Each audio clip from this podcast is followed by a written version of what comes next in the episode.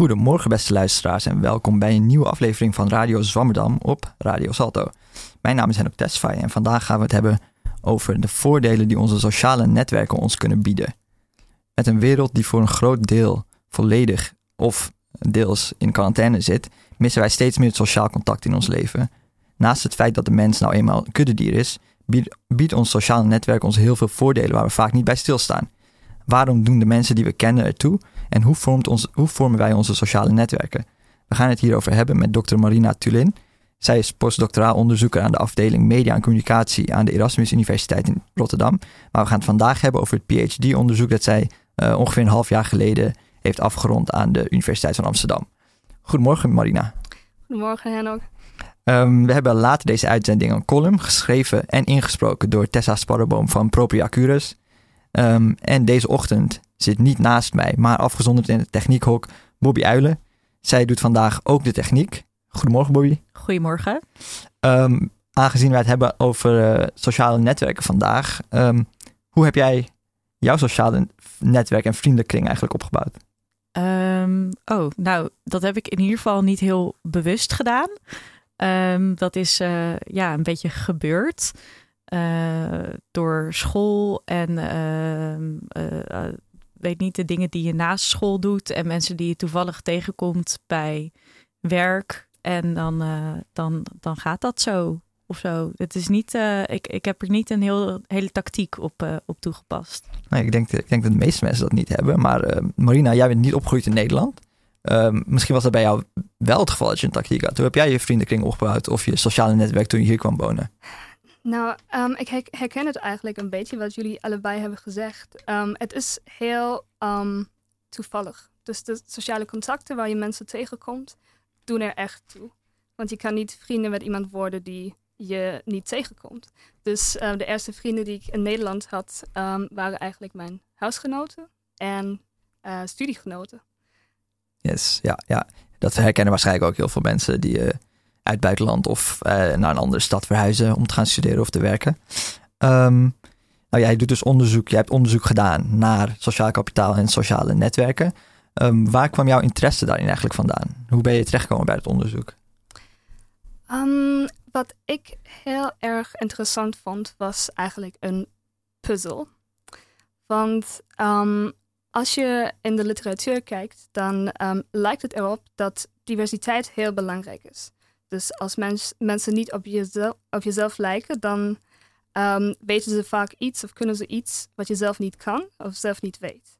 Maar als je naar de realiteit kijkt, dus wie mensen dan echt kennen, als je die netwerken bekijkt, dan zie je dat die vaak uit mensen bestaan die heel erg op, um, op jezelf lijken. En dat is een puzzel. Want aan de ene kant zou je kunnen denken dat mensen gemotiveerd zijn om netwerken op te bouwen die divers zijn, maar dat doen ze niet. En ik vroeg, vroeg, me af, ja, hoe kan dat eigenlijk? Yes. Die mismatch. Ja, ja, ja. En je had het over, in, in, eh, over diversiteit. Dus dat je zou verwachten dat um, mensen diverse, divers netwerk zouden hebben. Wat betekent diversiteit in deze context? Um, ja, je zou natuurlijk naar heel veel eigenschappen kunnen kijken. Um, en ik deed het onderzoek vanuit uh, een sociologisch uh, perspectief. Dus ik heb gekeken naar sociale eigenschappen zoals uh, leeftijd, geslacht, etniciteit en werkstatus.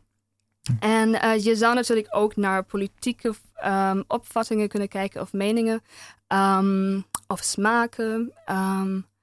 Maar dat is iets ingewikkelder, omdat je dan eigenlijk twee mechanismen hebt. je hebt aan de ene kant selectie, dus wie je kiest, voor wie je kiest.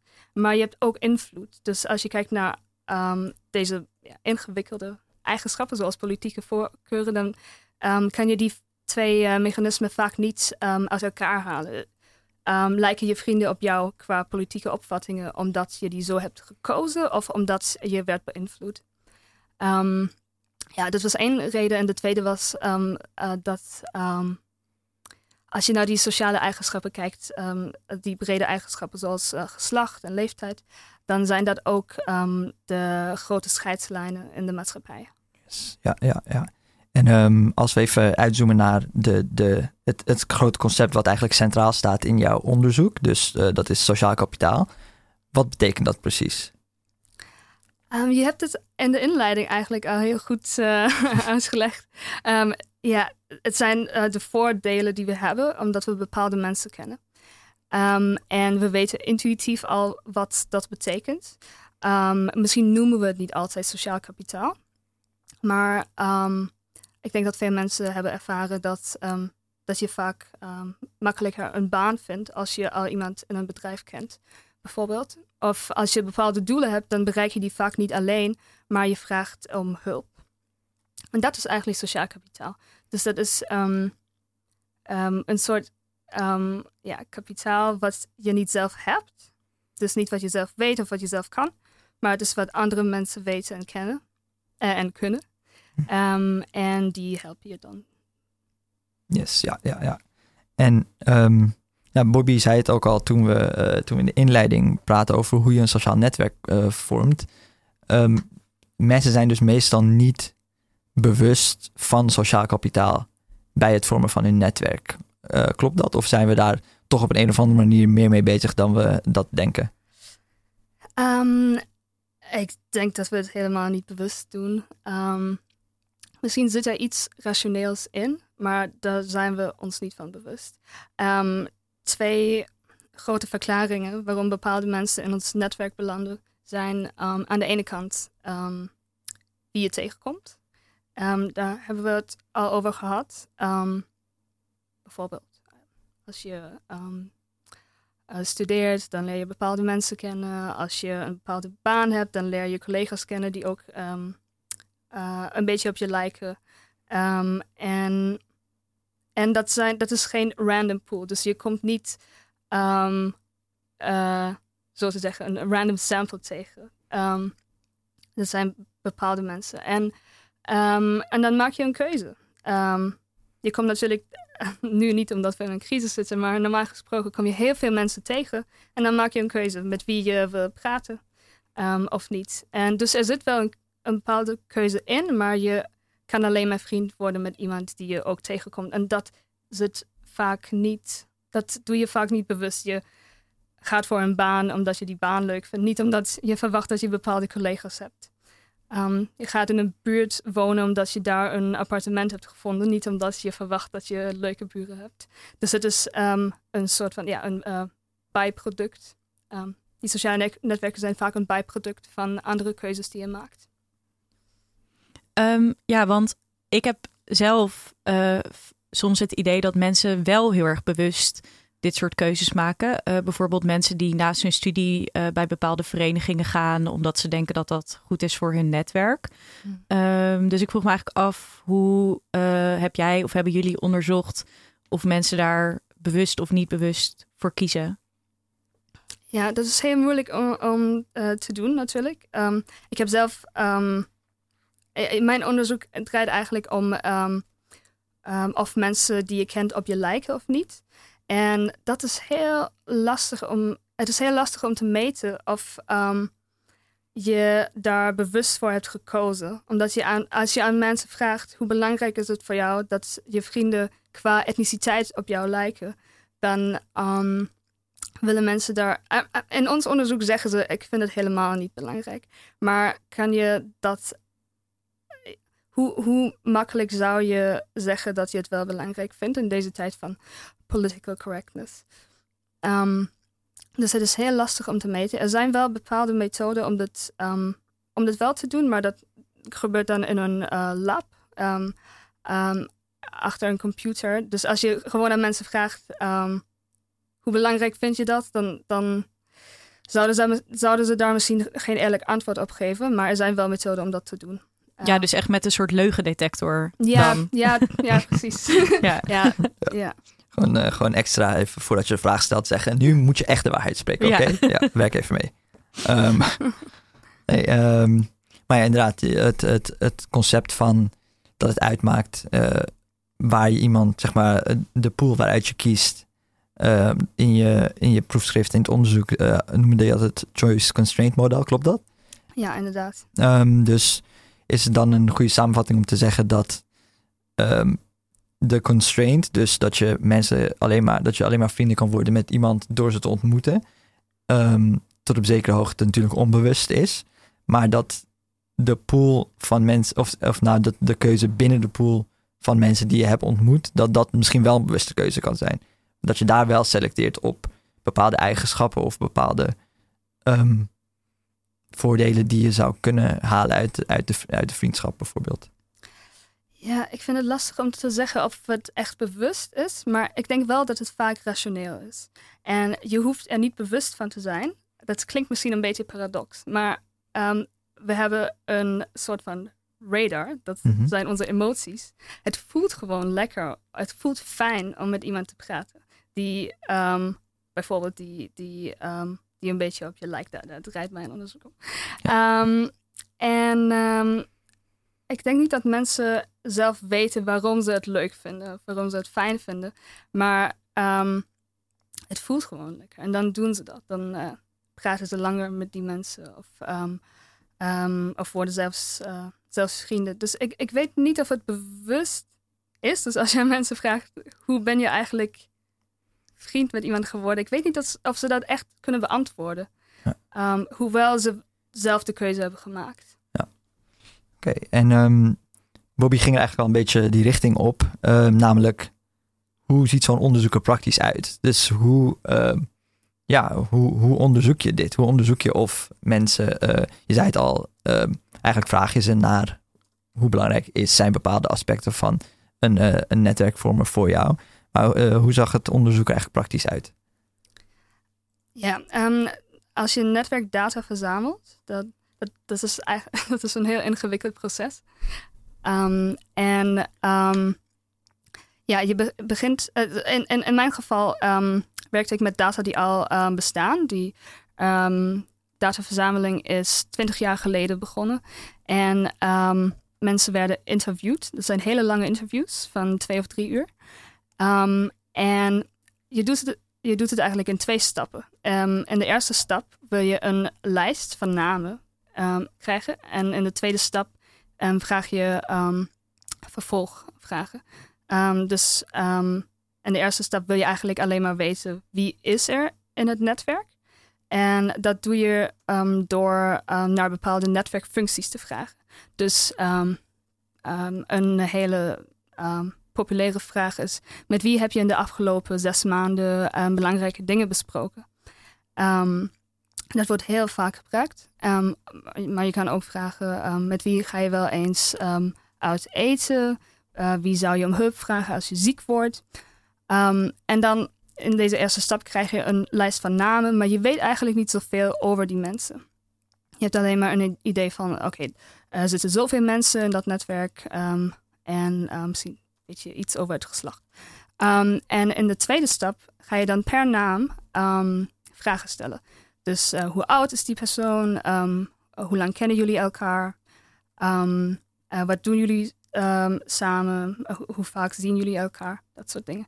En, en dat, duurt, ja, dat, duurt heel, dat soort interview duurt heel lang.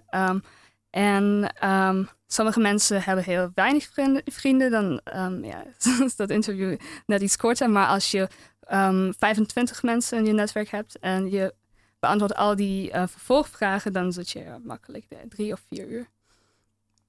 Yes. En Ehm, nemen jullie dan bij dat netwerk, want ehm, je hebt het nu de hele tijd over vrienden. En neem je dan alleen dus eh, eigenlijk het gekozen netwerk mee in dat onderzoek of ook eh, familie? Ehm, ja, we kijken ook naar familie. ehm, en eh, ja, dus eh, partner, ouders, ehm, eh, kinderen, maar ook naar collega's ehm, en, ehm, en wie iemand in, in, in de buurt kent, dus buren ook. Omdat eh, de buurt en je werk heel belangrijke sociale contexten zijn. En ja, dus daar wordt ook specifiek naar gevraagd. Yes. En wordt er dan nog binnen de, zeg maar, binnen de, eh, het netwerk dat je dan uitbeeldt, zeg maar, aan de hand van die vragen, ehm, kan je daar dan nog onderscheid in maken tussen bijvoorbeeld, daar wordt daar dan, wordt daar dan nog op een bepaalde manier kwalitatief onderscheid gemaakt tussen bijvoorbeeld nou, ik zou me eh, kunnen voorstellen dat, ehm, ja, zo, je, gaf net al het voorbeelden. Bijvoorbeeld, wie zou je eh, bellen als je eh, heel erg ziek bent of je heel erg zorgen maakt over iets? Tegenover wie zou je bellen? Of om op je hond te letten voor zeg maar een uurtje. Dat voelen voor mij toch andere, zeg maar, eh, echt kwalitatief andere soorten verbindingen aan. Eh, is dat nog iets waar dan onderscheid in gemaakt wordt? Of gaat het echt puur om ehm, wat is het netwerk en uit hoeveel mensen bestaat het? Ah, ik vind dit een hele leuke vraag, um, omdat eh, we daar natuurlijk onderscheid, een on- onderscheid doen. Ehm, ehm, als je, het ligt er net aan wat je onderzoeksvraag is. Um, als je iets wil weten over ehm, co- collega's, dan doe je natuurlijk. Eh, dan neem je alleen maar die collega's mee. Maar meestal wordt er vooral naar één vraag gekeken. En dat is de vraag van uh, met wie bespreek je belangrijke dingen. Want dat blijken die mensen te zijn die, de, die de hechte banden zijn. Dat zijn vaak de goede vrienden of, um, of uh, familieleden. Um, en um, vaak in, in de meeste studies zijn, is, dat vaak ook de enige vraag die wordt gevraagd. Dus als je iets wil. Als je iets wilt bijdragen aan een onderzoekslijn die al bestaat, dan uh, focus je je vaak op een vraag die ook waar andere onderzoekers ook mee bezig zijn geweest. Dus dat is ook de reden waarom ik vaak naar deze vraag, uh, vraag heb uh, gekeken. Um, maar het is ja, zeker belangrijk om, te, om precies te zeggen van oké, okay, dat is de, dat noemen we network delineation.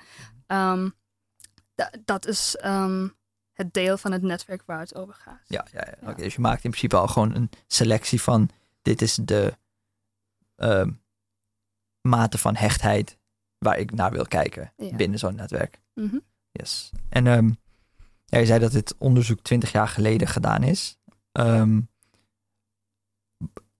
hoe is dat precies gegaan? Want uh, is dit twintig jaar oude data waar je naar kijkt? Of is het een onderzoek wat herhaald is? Of... Ja, um, het begon twintig jaar geleden en, en mijn uh, uh, supervisor, uh, Beate Volker, is ermee begonnen. Samen met haar promotor. en inmiddels werd dit al vier keer herhaald. Dus om de zeven of acht jaar. werden dezelfde mensen benaderd en, en opeens interviewd. Dus we zien eigenlijk, we kunnen eigenlijk kijken naar hoe het netwerk in de loop van de tijd verandert. en uh, ja, dat is iets heel, dat is heel bijzonder. Dat zie je niet vaak, vooral omdat het zo uh, zoveel moeite en tijd kost om die data te verzamelen. Dus dat is heel bijzonder. Yes. Ja, dus uh, inderdaad, jullie hebben dan naast dat je kan zeggen of het waar is dat meer dat, hè, wat, wat je in de inleiding zei, dat je verwacht dat mensen vooral diverse netwerken hebben, omdat je daarmee je sociaal kapitaal vergroot. Kan je, hebben jullie dus ook eigenlijk gekeken naar hoe dat over tijd, of dat verandert en hoe dat verandert? Ja, ja. ik heb uh, in, in een van mijn hoofdstukken heb ik ernaar gekeken. Um, en um, wat ik interessant vond, was um, niet de vraag van wie komt erbij, maar wie verlies je. want ja, de, in, die, uh, in onderzoek naar sociaal kapitaal wordt vaak gekeken naar één tijdspunt. Dus dat, zo ziet het netwerk eruit, nu. Maar we weten eigenlijk, eigenlijk niet hoe het is ontstaan of hoe het onderhouden wordt of wie, er, ja, wie je kwijt bent. Uh, dus ik heb gekeken naar wie je verliest. En ja, dat was super interessant. Want je verliest eigenlijk twee derde van je uh, netwerkpartners binnen zeven jaar.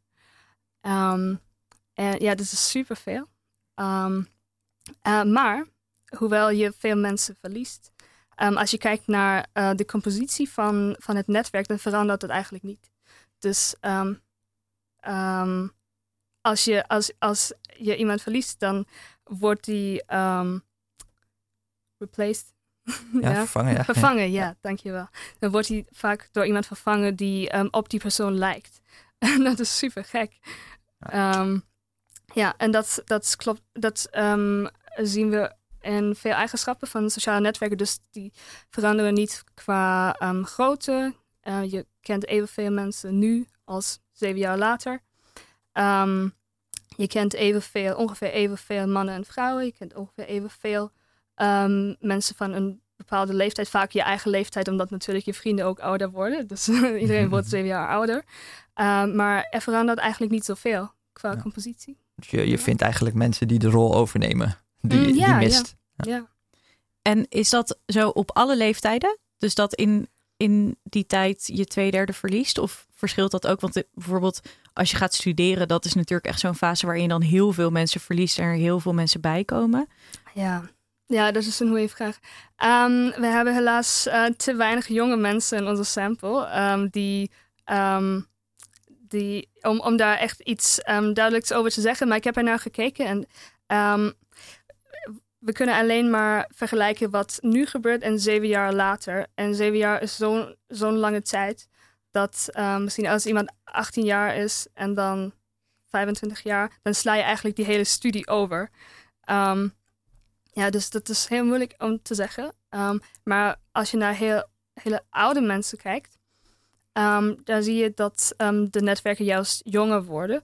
Um, en natuurlijk heeft het ermee te maken dat mensen van je eigen leeftijd, als je heel oud bent, ook vaker overlijden. En dan heb je een soort van ceiling effect. Want op een gegeven moment, ja. Ja, ja, ja. ja. ja. Nee, begrijpelijk, ja. kijken. En als we naar je hoofdvraag kijken, van ehm, je verwacht meer diversiteit, maar uh, sociale netwerken blijken homogener te zijn. Is dat ook iets wat je duidelijk in alle, um, zeg maar, alle tijdsspannes van je onderzoek terugziet? Is het, um, en komt er iets vanuit van, uh, heb je iets van een idee hoe dat dan uiteindelijk, waarom dat zo is? Ja, dat is een goede vraag. Ja, zoals ik um, eerder al zei, um, werd aan mensen gevraagd hoe belangrijk vind je het dat um, je vrienden of je kennissen of je partner of je collega's op je lijken. En als je naar de oudere data kijkt, dan zeggen mensen makkelijker of ze zeggen sneller, ja, ik vind het wel een beetje belangrijk. Oké. Het, is, dat, het doet wel ertoe. Maar als je nu in de, de nieuwere data kijkt, dan zeggen mensen nee, helemaal niet. Dat maakt me helemaal niet uit. Um, dus misschien zie, zie, je daar ook een beetje het klimaat um, en de maatschappij. Dat mensen, misschien zijn ze wat opener geworden, maar misschien heeft het ook iets met political correctness te maken. Ja, ja, ja dat snap ik. En um, wat in principe tot op zekere hoogte, als we uh, uitgaan van de, van de hypothese, positief zou zijn, dat mensen dus diversere netwerken hebben. Uh, Is er een manier om te kijken of te testen um, of zo'n ontwikkeling bijvoorbeeld positief is? Kan je, is er een objectieve manier om te kijken naar bijvoorbeeld een uh, sociaal netwerk dat niet divers is en een sociaal netwerk dat wel divers is en daar um, verschillen in te zien? Mm -hmm. Ja, um, dat vind ik ook een leuke vraag. want zoals ik in het begin zei, zou je eigenlijk verwachten dat netwerken die diverser zijn ook beter zijn. Dus dat er meer uh, hulpbronnen in zitten of verschillende hulp, hulpbronnen. Um, maar tegelijkertijd, als we, als we kijken naar de belangrijkste functie van sociale contacten, dan is dat misschien niet zo um, strategisch of instrumenteel. Um, dus de belangrijkste functie van sociaal kapitaal is waarschijnlijk dat we sociale steun en emotionele steun ervaren.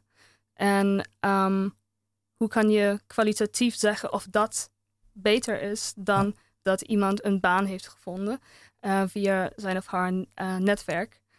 Um, dus ik durf niet om te zeggen dat het echt beter is als een, een netwerk um, diverser is. Want het ligt ook een beetje aan je behoeften. Um, sommige mensen vinden het prima om iets um, alleen te doen, om ook bepaalde doelen zelf te bereiken, of om iemand ervoor te betalen om het te doen. Um, bijvoorbeeld als je uh, gaat verhuizen, dan kan je of aan je vrienden vragen om je te helpen, of je familie, ehm, eh, of je kan iemand ervoor betalen, een verhuisservice, of je kan het zelf doen. En dat is een keuze die mensen maken. Ehm, en dat ligt misschien ook een beetje aan je eigen voorkeur. Ja, ja.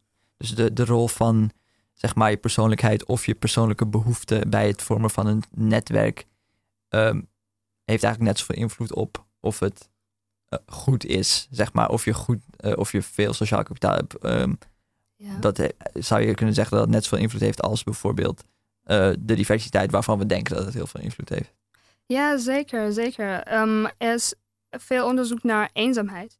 En dat is een heel, hele subjectieve ervaring. Als je je eenzaam voelt, dan heeft dat veel met je waarneming te maken en iets minder met wat er echt, um, wie er echt in je leven is. Dus een gevoel dat je hebt als, um, je voelt je eenzaam als um, de mensen om je heen niet aan je verwachtingen voldoen.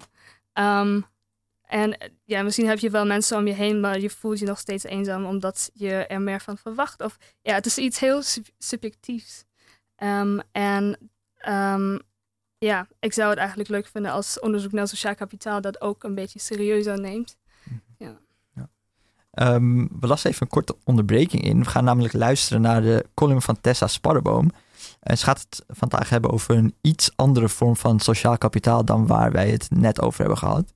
Um, als je meer van Tessa wil lezen, kan je dat doen in het blad uh, Propria Curus, waar ze redacteur is. Van mensen die een kapitaal bezitten, verwacht je dat ze veel geld hebben. Gaat het om cultureel kapitaal, dan hebben ze waarschijnlijk veel roofkunst in huis. En dan is er dus ook nog iets als sociaal kapitaal. Hierbij moeten we denken aan een groot aantal Facebook-vrienden. Het begrip sociaal kapitaal is, naar wat ik van Wikipedia heb begrepen, bedacht door de 19e-eeuwse wetenschapper Emile Durkheim. Later heeft de volledige intellectuele gendarmerie er traditiegetrouw nog eens flink op ingehakt, maar de definitie van Durkheim heeft min of meer stand gehouden. Hij omschreef sociaal kapitaal als het totaal aan hulpmiddelen die beschikbaar zijn voor individuen in een gemeenschap om de sociale organisatie vorm te geven. Al dus Wikipedia. Durkheim, wiens voorvaderen allemaal rabbijn waren, had alle middelen in handen om zelf ook zijn miga te bereiken, maar koos er in plaats voor zich aan te sluiten bij een gemeenschap die nog helemaal niet bestond, die van de sociologen. Als je in je eentje bent, wil het natuurlijk wel lukken met die sociale cohesie, ja. Durkheim stelde dat het behoren tot een groep bescherming biedt tegen werkloosheid en zelfmoord. Voor dat eerste had hij met zijn eenmanszaak inderdaad al gezorgd. Voor dat tweede waren er nog net, wat meer groepsleden nodig. Die kwamen er, in grote getalen. En Durkheim pleegde geen zelfmoord, maar stierf netjes aan een hartaanval. Sociologisch onderzoek moet nog uitwijzen of deze werd veroorzaakt door het gepruts van de rest van de groep. Wat Durkheim en alle enfants terrible na hem niet hadden bedacht, was dat als er iets als sociaal kapitaal is, er ook iets bestaat als asociaal kapitaal. Het totaal aan hulpmiddelen dat voor individuen binnen een gemeenschap beschikbaar is om je als een complete hufter te kunnen gedragen. Te denken valt aan draaiorgels, maar ook aan een nieuwer fenomeen met de naam FriendWeb. Of nee, de voorziening is niet zozeer nieuw als wel het massale gebruik ervan. FriendWeb klinkt misschien vriendelijk en zorgeloos, maar is in feite een website voor vluchtelingen. Voor u nu denkt dat ik alle vluchtelingen hufters noem, deze vluchtelingen hebben namen als Gerrit en Ronnie. En nee, ze komen niet uit Syrië of Afghanistan, maar hebben een reis van twee muisklikken achter de rug. Ze zagen zich genoodzaakt het platgebombardeerde Facebook achter zich te laten. Hun vrienden en tijdlijn zijn ze daarbij kwijtgeraakt. Zie het allemaal maar weer eens elders op te bouwen. Toch is dat precies wat Ronnie probeert. Ik ben hier nu twee weken lid vanwege gedonder met Facebook, waar ik helemaal klaar mee ben. Ik hoop hier rust te vinden, want op Facebook werd ik alleen maar bozer en bozer. Het is te hopen dat vluchtelingenwerk snel een team op dit trauma zet. En dan ook maar meteen op de vrijheidsstrijder die het volgende verklaarde. Ik ben hier terechtgekomen als vluchteling van Facebook omdat ik tegen censuur ben. Had hij zoiets op Facebook verklaard, dan had Zuckerberg er persoonlijk voor gezorgd dat zijn profielfoto werd gestenigd. Sowieso wel een goed idee: een steen geven in plaats van een hartje of een duim. Dat de mensen gek zijn is geen nieuws. Wel relatief nieuw zijn de talloze internetfora waar deze mafkezen kans zien elkaar te ontmoeten en vol te houden dat wat er daar gebeurt de normaalste zaak van de wereld is. Friendweb heeft zich, hoewel het al sinds 2013 bestaat, de afgelopen weken hoofdzakelijk ontwikkeld als archief voor eindeloze ritse zwarte pietfoto's. Maar ook heeft het platform sinds Facebook een paar maanden geleden afbeeldingen en promoties van elektronische sigaretten verbood, een groot aantal vapinggroepen. Wie een e-sigaret smookt moet wel gek zijn. Nog gestoorder zijn degenen die daar om wat voor reden dan ook nog eens voor op het internet willen uitkomen. Natuurlijk bestonden er vroeger ook al plekken waar krankzinnigen zich verzamelden. Die plekken heten dolhuizen en er liep heel wat verplegend personeel rond. Hoe anders is dat nu? Online is iedereen permanent met onbegeleid verlof. Ik kan me zo voorstellen dat Durkheim niet bepaald kaas had gegeten van het begrip internet. Maar was dat wel het geval geweest, dan weet ik niet of hij had durven volhouden dat dit middel had geholpen tegen werkloosheid. Ten eerste houden Friendweb en andere sociale media een mens van het werk af. Ten tweede leggen werkgevers sollicitanten die zich online profileren als Antje Zwarte Piet is geen racisme, Molendijk nog sneller op de stapel afwijzingen dan iemand met een adres in de Belmer. Of dat hoop je dan maar. Dus ja, een site als Friendweb maakt sociale organisatie mogelijk. En nee, niet in alle gevallen moeten we daar blij mee zijn. Sociale organisatie, de term alleen al is eng. Alsof een partyplanner een marketeer in de arm heeft genomen. Misschien had Durkheim daar beter iets anders voor kunnen verzinnen, al heeft iedereen zo nu en dan recht op zijn eigen kapitale vergissingen. Yes, daar zijn we weer. Uh, bedankt Tessa, ik weet dat je luistert voor de mooie column. Um, Marina, nu had ik een vraag. Uh, iets wat ik ook wat ik me meteen afvroeg, net zoals uh, Tessa blijkbaar. bestaat er zoiets als asociaal kapitaal of negatief sociaal kapitaal? Is dat een ding? ja, um, dat is zeker een ding. Ik heb die term zelf nog niet gehoord. Um, maar um, ja, natuurlijk hebben sociale, sociale netwerken niet alleen maar uh, positieve effecten. Maar als je kijkt naar bepaald gedrag, dan vertoon je dat, uh, bepaald negatief gedrag, dan vertoon je dat alleen maar. Um, um, of vooral als je met andere mensen samen bent. Uh, denk hierbij aan uh, roken, alcohol drinken. Dat doen we vaak niet alleen. Of de eerste keer dat we dit deden, was dat uh, misschien een, soort van peer pressure. Of in ieder geval een, een negatieve invloed. Ja, en natuurlijk kan je ook denken aan andere negatieve gevolgen uh, van sociale netwerken. Ik weet niet, je hebt bijvoorbeeld conflicten het is niet altijd leuk met andere mensen. En vooral mensen die heel dicht bij jou zijn, met wie je hechte banden hebt, zijn ook diegenen met wie je het beste kunt um, uh, ja, strijden en conflicten hebben. Um. dus ik heb die term zelf nog niet gezien, uh, sociaal kapitaal, maar ik vind het wel een goede. yes. Um, Tess had het verder ook dus over, uh, over social media. En de manier waarop dit de positie van, uh, van een individu in de samenleving of markt zelfs kan beïnvloeden. Um, denk je dat de opkomst van social media ook een invloed heeft op de opbouw en de samenstelling van sociale netwerken? Want het, ja, jullie onderzoek was natuurlijk twintig jaar geleden begonnen. Daar, toen was er nog niet echt een social media. Um, denk je dat het nu wel, als je het onderzoek opnieuw zou doen, dat je daar iets van verschil in zou zien door de invloed van social media? Um, ja, er is één voordeel van sociale media um, dat in het verleden waarschijnlijk niet bestond. En um, dat is wat we dormant ties noemen. Dus dormant, zoals, ja, alsof ze slapen. Mhm. Ja, dus dat zijn contacten die je niet, op dit moment niet actief onderhoudt, maar ze zijn er wel. en als er iets is, dan kan je contact opnemen met uh, diegene. En als, als je naar je eigen online netwerk kijkt, dus naar je Facebook-vrienden bijvoorbeeld, dan zie je vaak, dan zie je waarschijnlijk dat je heel veel contacten hebt. Heel, heel, heel, heel ja, veel uh, ja. Facebook-friends. En dat zijn waarschijnlijk geen, dat zijn waarschijnlijk niet mensen die je echt actief kent, zo die echt een actieve rol spelen in je leven. Ehm, maar het is wel leuk dat ze er zijn, want wie weet, misschien, uh, ik woon nu niet, ik, ik, woon nu niet meer in Duitsland, maar als ik weer naar Duitsland ga um, um, en ik ken iemand in een bepaalde stad, dan zeg ik misschien wel hoi en vraag of die een koffie wil drinken. en dat is, dat is ook een soort van sociaal kapitaal.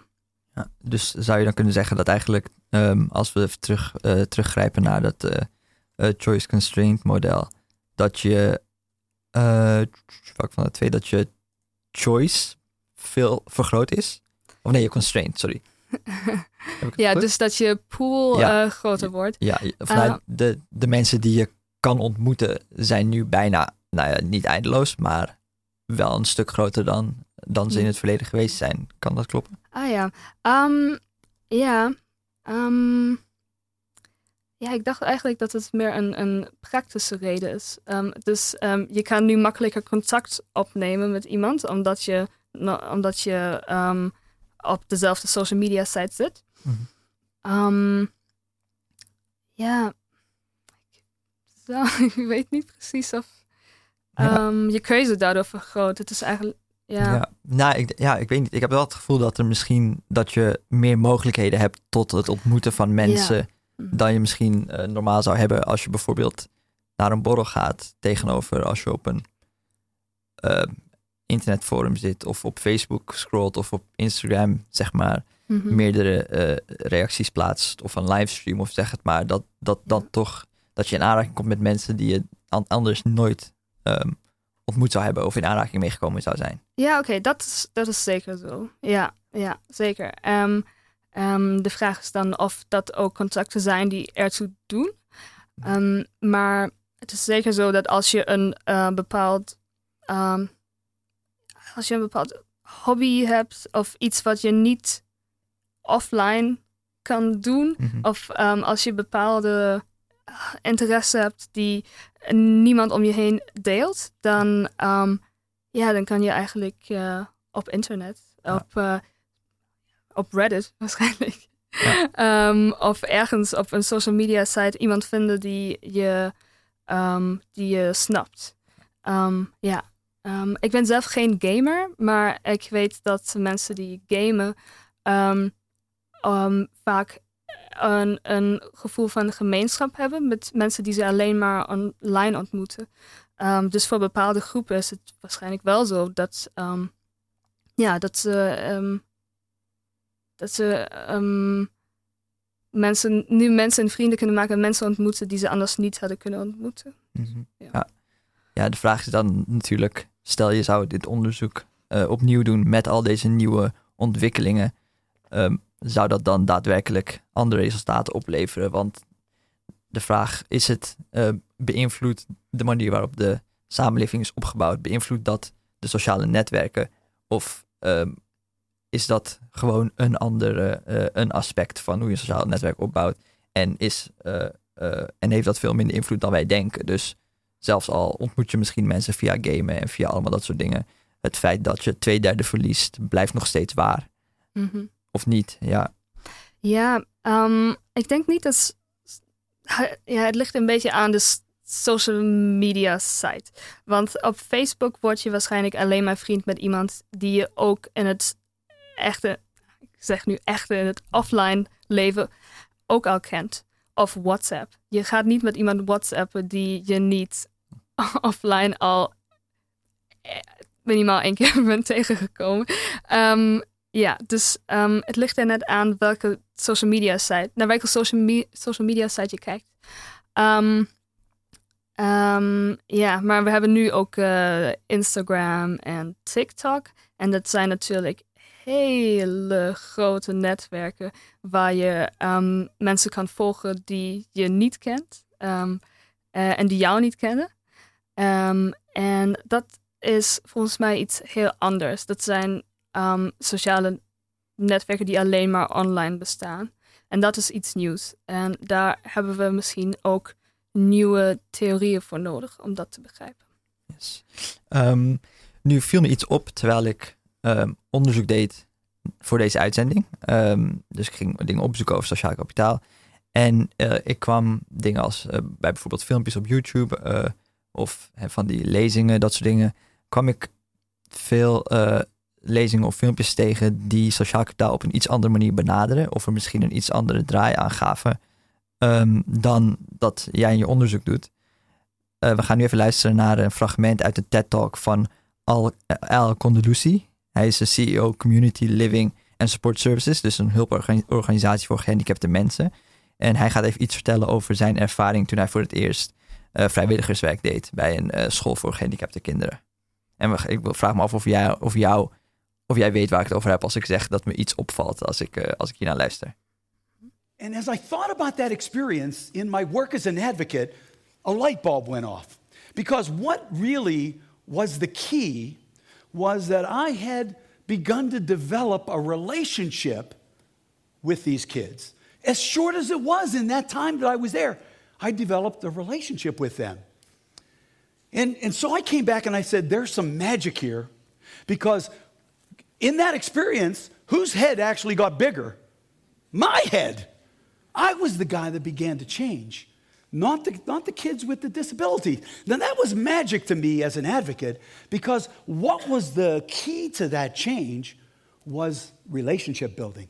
And so I began to study everything I could about social capital. I began to read about it and research it and, and write about it and, and, and experiment with it. And I learned some unbelievable things that social capital does for us, not just for my cousin Carrie, but for all of us.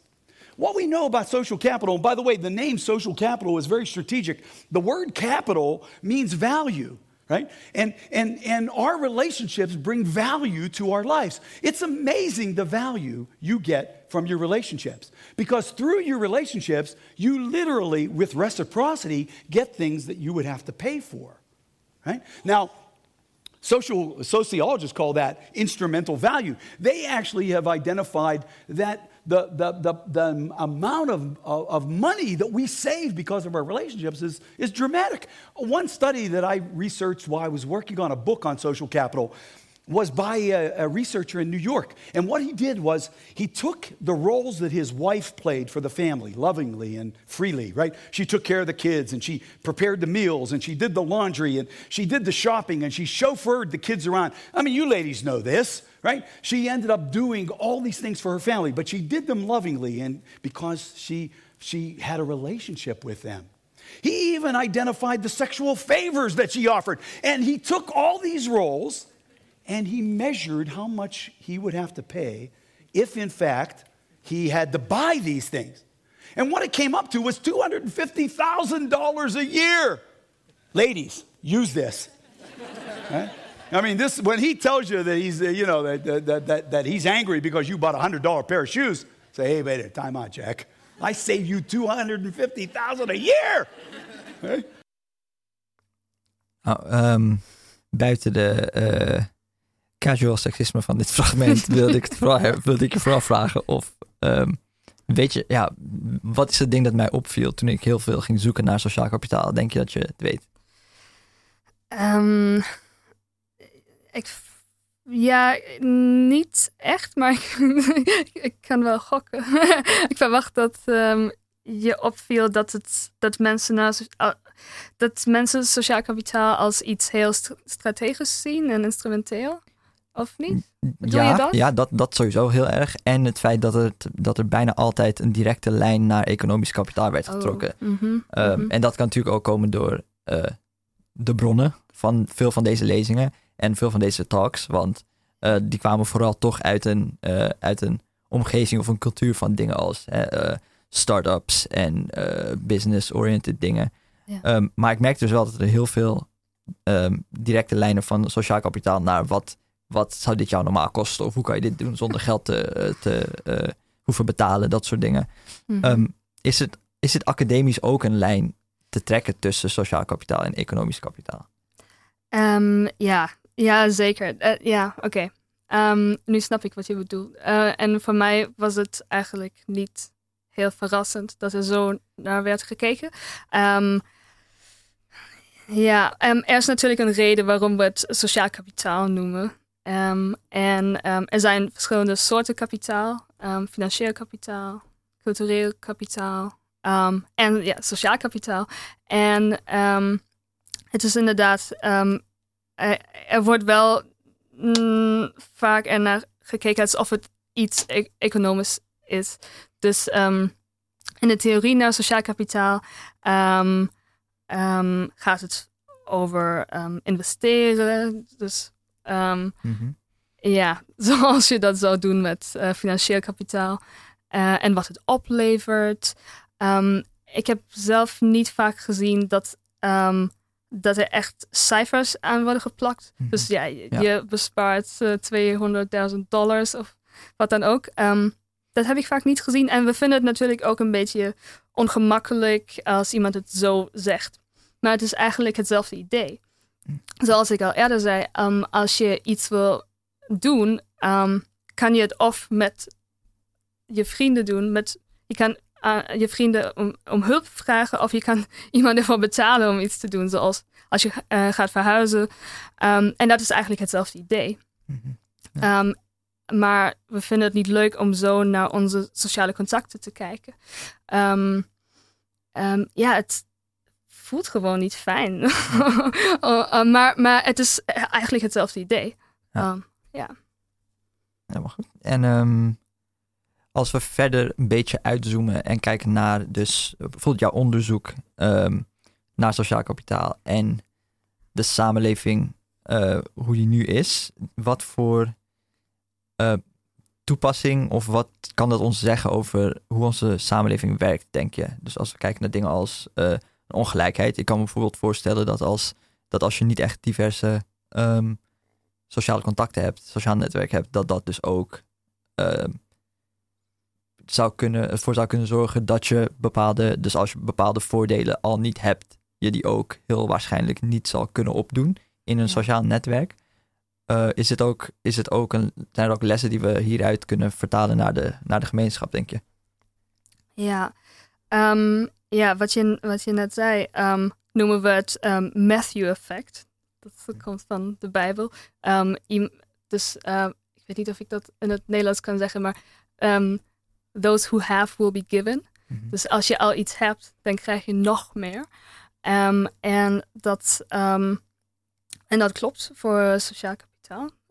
Zeker omdat als je zelf al heel veel voordelen ervaart, ehm, als je bijvoorbeeld ehm, hoog opgeleid bent, ehm, dan zijn je vrienden ook vaak hoog opgeleid. En dan, dat versterkt e- eigenlijk alleen maar ongelijkheid. Ja, dus, en dat wordt vaak niet meegenomen in onderzoek naar ongelijkheid. Er wordt vaak gekeken naar waar iemand zelf vandaan komt. Dus ehm, je eigen sociaal-economische status, bijvoorbeeld. Maar ehm, je sociale contacten ma- maken dat alleen maar erger. Ehm, ja, ehm, wat kunnen we leren? Ja, het is heel moeilijk. Want natuurlijk zou je kunnen verwachten dat ik, dat ik nu zeg... eh, ga eens met iemand praten die niet op, je, op jou lijkt. Ja, ja dat wil ik horen. Ja. Ja, en dat, dat dacht ik ook toen ik dit onderzoek deed. Maar dat is heel lastig, omdat, omdat je alleen maar met iemand kan praten als je diegene tegenkomt. En als ik naar mijn eigen netwerk kijk, dan is dat eigenlijk alleen maar homogener geworden in de loop van de, de tijd. Vooral nu, dat we in een, ehm, ja, in een tweede lockdown ehm, zitten.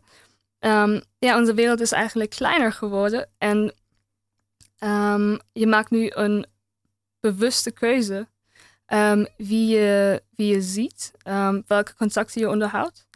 En ehm, je komt minder vaak mensen tegen die, ehm, ja, die je misschien nog iets nieuws kunnen leren. Want vaak zijn het kennissen ehm, en niet je, je hechte banden, maar kennissen, mensen die je maar een beetje kent. Dat zijn vaak mensen die, ja, die, die iets weten wat je zelf niet weet. En in deze tijd is het natuurlijk heel moeilijk om, ja, om ehm, mensen of kennissen gewoon tegen te komen, omdat we minder veel mensen zien. Ja. Ja. Ja, en ehm, ja, wat je net zei, inderdaad, dat praten is met iemand die niet op je lijkt, dat is natuurlijk een beetje makkelijk, makkelijker gezegd dan, eh, dan gedaan. Al helemaal omdat we dus ons netwerk helemaal niet zo bewust vormen. maar denk je dat het dan eh, eigenlijk nodig is dat er een soort van, ehm, ja, eh, bijna een soort van vanuit, vanuit iets, iets groters dan wij zelf, soort van programma's worden opgezet, waardoor ons netwerk diverser wordt? Of denk je, ja, dat is te geforceerd voor zo'n zo'n proces wat eigenlijk vrij natuurlijk lijkt te gaan? Hm. Ja, ik vind dit eigenlijk een goede oplossing, want ehm, inderdaad ehm, is het vaak niet een bewust proces om eh, je netwerk te vormen. En, ehm, en als er grotere oplossingen komen, zoals meer diversiteit in buurten, op de werkvloer, ehm, in de politiek, weet ik veel, in al die sociale contexten, um, um, dan gebeurt het misschien automatisch. En als we dat dan combineren met een nieuwe instelling, zoals, nou, zoals ik zei, ik heb, mijn netwerk is ook heel homogeen. Maar als ik nu iemand tegenkom die anders is dan ik, dan um, sta ik er nu, een beetje meer open voor. Want ik denk, hey, misschien leer ik nog iets nieuws. En um, ja, dus het kan misschien van beide kanten komen. Maar ja, de oplossing om sociale uh, contexten diverser te maken is waarschijnlijk um, effectiever. Ja, dus dat er een, een, eigenlijk een mechanische oplossing zou komen om uh, uh, dus mensen, diversere mensen bij elkaar te in een, in een sociale context waar vaak um, deze, deze netwerken gevormd worden, dat je daar eigenlijk artificieel niet eens barrières, maar juist mensen bij elkaar probeert te brengen. Ja, ja. en dat gebeurt al heel veel. En dat gebeurt meer. Um, en is er, ja. weet je er onderzoek is gedaan of zeg maar of dat, of dat werkt überhaupt? Um, ja, nee. nee, dat, want het is heel moeilijk om daar onderzoek naar te doen. Bijvoorbeeld als je um, probeert om, uh, um, om wijken te mengen of, of buurten. Je kan mensen niet dwingen om naar een bepaalde wijk of buurt te, te verhuizen. Mm -hmm. um, dus ja, en we moeten nog creatievere oplossingen voorkomen om dat te bestuderen. Er zijn wel oplossingen, maar um, ja, dat, dat is een beetje buiten mijn expertise ook. Dus, ja, ja, nee, dat snap ik. En um, als we het hebben over mensen die uh, bijvoorbeeld um, een meer bevoorrechte positie hebben in de samenleving, uh, die daarnaast dus nog steeds homogene uh, netwerken hebben. we hebben het al gehad over het feit dat dat in principe niet, niet bewust gebeurt. Je vormt niet je vriendengroep bewust. Maar valt er misschien ook iets, iets te zeggen over dat uh, het houden van zo'n homogeen netwerk tot op zekere hoogte toch een soort bescherming van het sociaal kapitaal is? Ja, um, ja, ja dat, dat zou kunnen, ja. Ja, zo, zoals ik al zei, ik denk niet dat mensen die keuze bewust maken, maar um, um, in mijn onderzoek heb ik laten zien dat als je in buurten kijkt, wie iemand kent, dan, um, en ik heb gekeken naar uh, verschillende soorten kapitaal die mensen hebben, dan um, uh, zie je dat mensen die al heel veel hebben, vaker vrienden zijn met mensen die ook veel hebben. En um, iets minder openstaan voor mensen die anders zijn.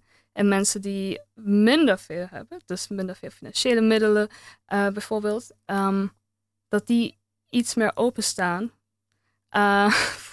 voor mensen die meer hebben. Dus um, er is, ook al is het niet bewust, ja, er lijkt iets strategisch te zijn of ja, rationeel. Um, want dat zou je precies verwachten. Toch? Als, als iedereen um, alleen maar meer sociaal kapitaal wil opbouwen, dan zou je precies verwachten dat mensen die minder veel hebben, eigenlijk vrienden willen worden met mensen die meer hebben. Ja, ja. ja, ja, ja absoluut. Um, nou, helemaal goed. En zou je dan nog iets kunnen vertellen over uh, wat voor werk je nu doet? Je, bent nu bij, uh, je werkt nu bij Erasmus Universiteit als postdoc. Ja. Heeft dat iets te maken met sociaal kapitaal wat je daar doet? Um, ja, ik doe uh, nog steeds onderzoek naar sociaal kapitaal. Um, maar dat is eigenlijk een side project. En, um, en mijn postdoc gaat over vertrouwen in de wetenschap.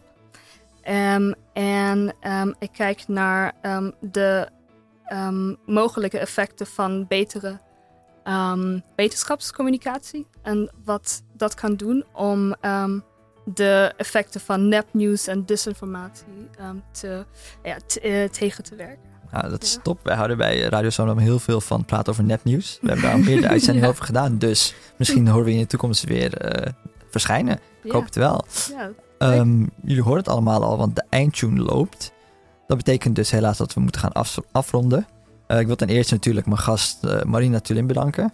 eh, voor het aanschuiven in deze sociaal arme tijden. Mijn co-presentator slash techniek Bobby Uilen, dankjewel. En tot slot Tessa Sparreboom, bedankt voor de mooie column. En bedankt dat u hebt geluisterd natuurlijk. Wil je deze of alle andere afleveringen nog eens terugluisteren? Kan dit uiteraard op radiosomdam.nl. Verder zijn de uitzendingen ook terug te vinden op SoundCloud, iTunes en Spotify. Eh, wil je reageren op deze uitzending? Dan kan dat via Facebook, Twitter, tegenwoordig ook Instagram. Of stuur een mailtje naar redactie.radiozomerdam.nl. Volgende week zal ons nieuwe redactielid Bob Hermans een uitzending presenteren over Tokyo 2021. Voor nu wens ik iedereen een hele fijne zondagmiddag.